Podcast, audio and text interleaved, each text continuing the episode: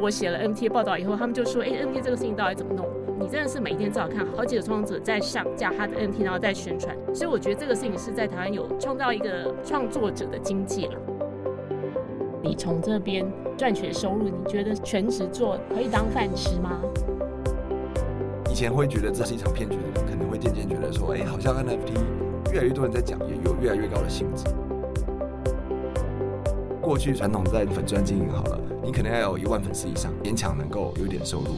可是，在 NFT 的世界呢，只要有二十个人支持你，就已经可以过活了。欢迎收听远见 On Air，各位听众，大家好，我是主持人远见杂志数位内容资深主编林世慧。今天和我一起在现场的是台湾数位互动艺术家黄新。黄新要不要跟听众打声招呼？嗨，各位听众朋友，大家好，我是黄鑫。呃，根据统计呢，去年一整年 NFT 全球交易量比前一年增加两百六十倍，我觉得这是非常吓人的事情。然后呢，我其实，在台湾也常常看到很多朋友，以前他真的对 NFT 没有任何的概念，但是他很热爱创作，就他们现在忽然之间都变得跟我很好，因为就是我写了 NFT 报道以后，他们就说，哎，NFT 这个事情到底怎么弄？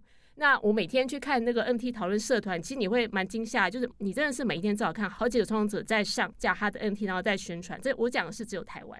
所以我觉得这个事情是在台湾有创造一个创作者的经济啦。那我知道黄新其实算是这一行里面跑得很前面的，那现在也在往全职经营 NFT 的路上前进。好，那我觉得就是说，可能在这几年之前，可能是一个很小众的市场，但是如果说这一两年，我觉得它就算是一个全世界大家会轰动一个新专业 NFT 来创作。那当然，学校是不可能现在会有这种科系啦，所以我也先想要来问黄金，可以先做一点介绍，就是说，哎，你自己原来是学什么的？为什么你会踏入这样子的数位艺术的创作的天地呢？嗯，这可能从我蛮久以前说起啦，就我一开始其实是学美术的，那时候本来也是目标要考艺术大学，只是后来因为不小心只考的成绩太好。所以在家人的鼓舞下，哦、就是哎，后来还是跑去念了正大资管系。是对，但是其实创作的火苗没有在我的心里熄灭。其实像这种有美术背景的人，在大学里面还蛮好用的，就常常会做海报或干嘛。哦，对，就是社团里面就说叫你去搞一个那个。对对对，所以说其实虽然说是在普通大学里面啦，但是其实还是蛮容易会持续创作。那当然，因为资管系它是呃学城市嘛，是，所以后来我就在课余之间，其实我还蛮喜欢写东西的，所以我就会想说想要。把城市上的东西去跟美术上的东西做一些结合。那因为我本人也很喜欢玩游戏啊，所以其实是电玩游戏这一类型也算是一种 art，就是它是艺术跟科技结合的一种案例。那只是说为什么后来会念到嗯做偏向是数位艺术创作呢？其实呢，我在我研究所的时候，我研究所本来是先念资管所，但某一年我去看了台北数位艺术节的一个展览，那种展览名称叫“第二自然”。那个展览里面我看到了很多令我很兴奋的科技艺术的应用的方法。可以稍微举例吗？因为老实说，台湾人对于数位互动艺术应该是了解还蛮少的。了解了解，我举两个例子好了。它其中有个例子是，嗯，有一个树木年轮的唱盘，实体的唱片播放器，像是黑胶唱片那样子。嗯。但它上面放的是一片木头，薄薄的一片。然后那木头上面呢，因为那个木头它就会有那个年轮的断层嘛，所以看起来就很像是黑胶的那个纹路。然后它就是放了一个摄影机在上面，然后在播放的时候呢，它其实是用摄影机去拍它的年轮的那个线条。然后把它那个线条转成声音，其实那个声音通常都很新美啦，就新美就是说很噪音，是，你会听到哇。但重点不是啊，因为重点大家会觉得很很妙。对，把树木的生命转成他在唱歌的感觉，是。所以这个作品我很喜欢。另外还有一个是，就他在一个圆球的空间里面呢，他放了一个键盘，然后它其实是有结合生物科技，就它里面养了很多苍蝇，是真正的苍蝇哦。是。然后苍蝇停在键盘上的时候，它就会侦测那个苍蝇停在某一个键，是。然后就会把他的那个按键输入到电脑里。然后及时的发在推特上面，但像这样的创作方式很有趣啊，就是说他又很科技，但是他又在暗喻这种大家在推特上打字其实很没有意义、无脑无脑的这样子。我就看到这些作品，我就觉得我好喜欢这样的东西哦。所以那时候那天我就在看展的当下，我就想，既然我未来终要做这个，那我为什么不现在就去念数位内容呢？刚好是那几年啦，黄新建教授就他是很有名的数位艺术家，对，当年他有来到正大。然后在数位内容里面任教，是就那个科系其实那几年才创的，蛮新的。我想说，那不然我就去改念数位学程。是，那我也想要稍微跟我们听众讲一下，老师说，大家听起来非常的炫，但是我觉得为什么这些东西 NFT 界之前它没有夯起来，是因为这东西大家会想说，哎，这是艺术吗？这好像是一个很好玩的东西。我觉得这次 NFT 在这一两年捧出来一群新秀，我们讲不管是生成艺术，还有或者是说黄金做的互动，也就是说你以前不会想象。一个树木的年轮变成音乐，它是一个创作，所以它在全世界的艺术界应该算是一个还蛮冷门，或者说太过于前卫的事情。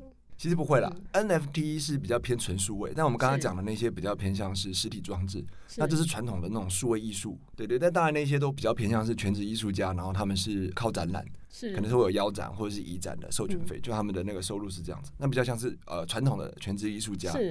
是，但我们就是会想象说，像这样子的艺术，而且又太新潮，它真的可以能够当饭吃吗？就是全职做这种数位互动或者是多媒体的艺术家，在台湾，他可以生存吗？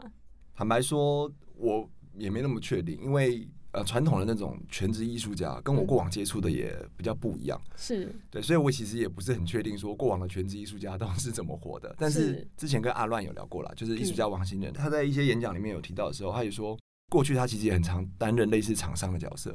像我爸其实也会讲啦，就是说做艺术不能当饭吃。对啊，应该当年你爸妈叫你念资管，你也是这样子的坚持。是，可是可是事实上我自己近距离接触，比如说。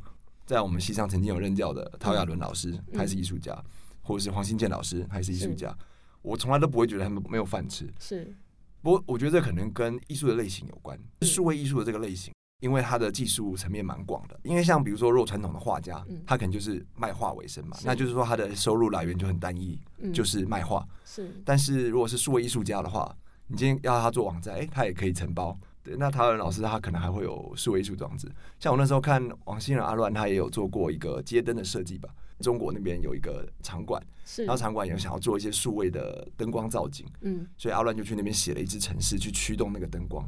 所以就是说，数位艺术家其实他可以经营的东西蛮多的啦。就如果他的本人名字很强，他可能就会变成是艺术家，是，然后就会有名气。对，那如果说名字没那么强，像我过去其实就比较像是幕后工作者啦，可以这么讲。对，所以我在想到，就是说，因为你是去年才进 NFT，那之前你其实是，例如说，你靠着参加脸书的比赛，那个是累积名声，那你平常是接案，用这两个方式来支撑你的事业，这样子。对，其实在，在嗯，脸书之前，呃，在那个 Spark AR 之前啦，我都要都是比较偏向是接案的类型，就帮忙处理一些 Unity 的城市互动啊，或者偶尔做做 AR 滤镜。是。但在二零二零年吧，参加了好几次的脸书的那个竞赛，然后开始有得一些奖之后。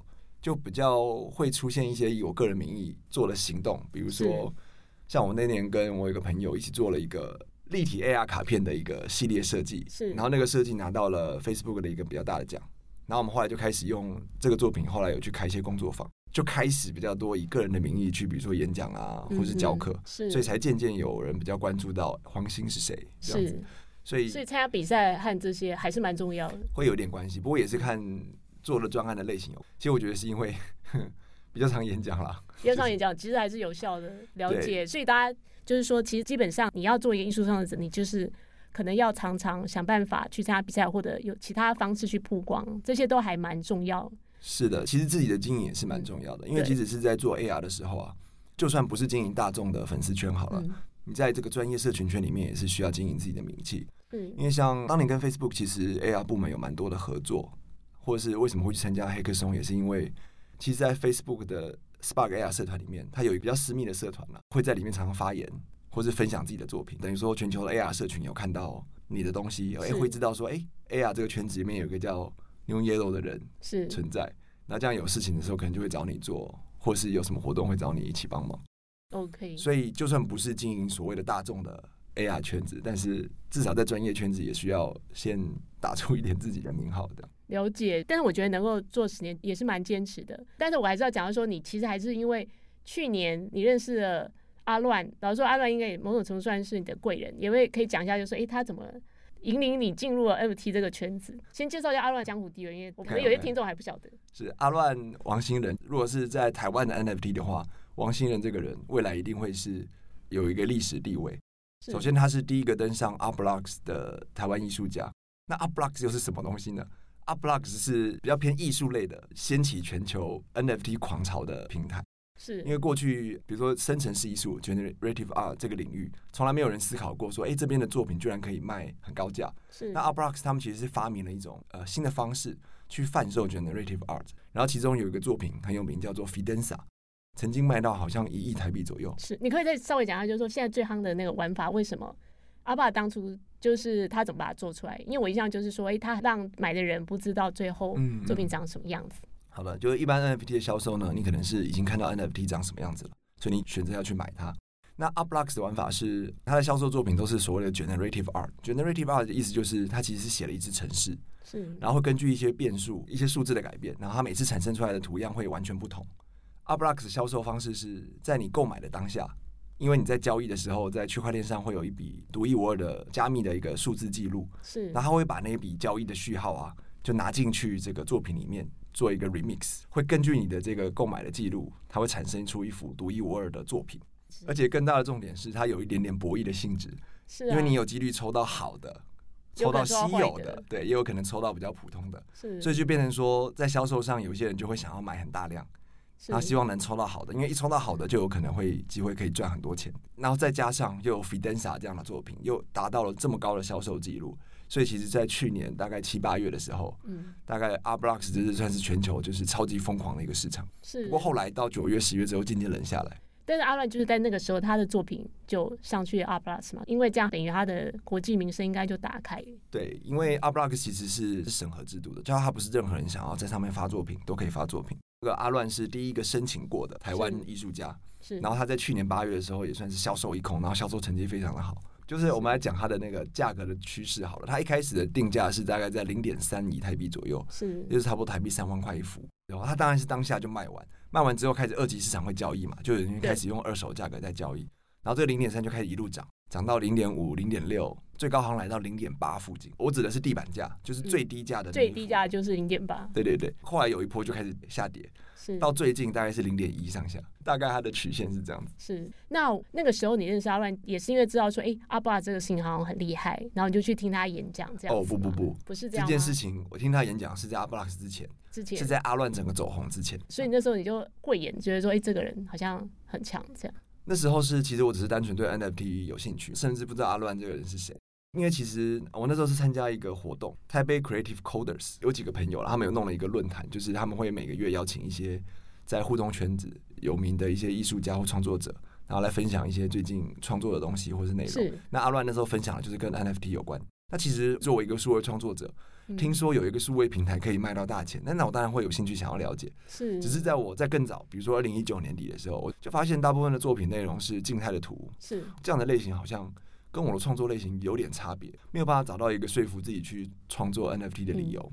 但是在去年六月那时候听阿乱演讲之后，发现哎，其实 NFT 已经演化到一个新的地方，是就它其实很多数位创作或是互动式的生成内容可以做成 NFT。所以我就觉得，哎、欸，好像可以来试试看。我就立刻搞定了所有我以前没搞懂的，就是加密货币的钱包，然后入金，然后买了阿乱的作品。是哦，所以那个之前你都没有在碰这些区块链。其其实我甚至什么东西都不知道，我是在当天晚上才一夕间赶快一夕间把它全部了解，然后在那个周末我就写了我的第一个作品。那我那时候看，就是说你 NFT 的有一系列真的也很有意思，就是你讲那个叫做活着的 NFT，就是它会长成不一样，包括你。第一只就是那个长得像虫，虫会越来越胖嘛。对对对，那就是我第一件作品。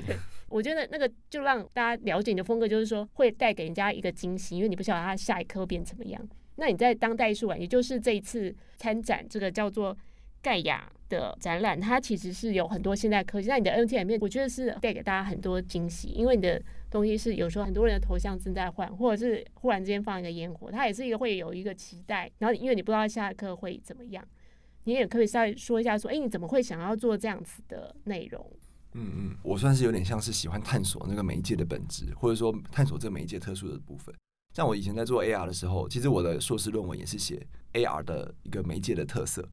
就因为其实很多的 AR 的内容，它不见得活用到 AR 的一些特性，所以像很多的 NFT 其实也是一样，很多 NFT 它就是比如说图片把它上链铸造，对，那它也是 NFT，可是它并没有活用到 NFT 独一无二的部分。所以我的早期在做的作品，我其实有兴趣的就是说，哎，有没有什么东西是 NFT 独一无二的？是。所以像这次的这个烟火，呃，战马，那个作品叫战 Blooming，它就是会去捞取链上的资料，然后其实把链上的资料转换成是一个一发一发的烟火。我的那个作品本身的形式是 NFT，是。然后它捞取的资料也是 NFT 的资料，是。所以就是一个更 NFT 的 NFT 的感觉。对，但它就是让我们知道说。N T 原来是这么神奇的，你像你会觉得，诶、你要一直去注意它，因为你不知道它什么时候会放出烟火。因为放烟火，比方说有人在买啊，你就会觉得非常神。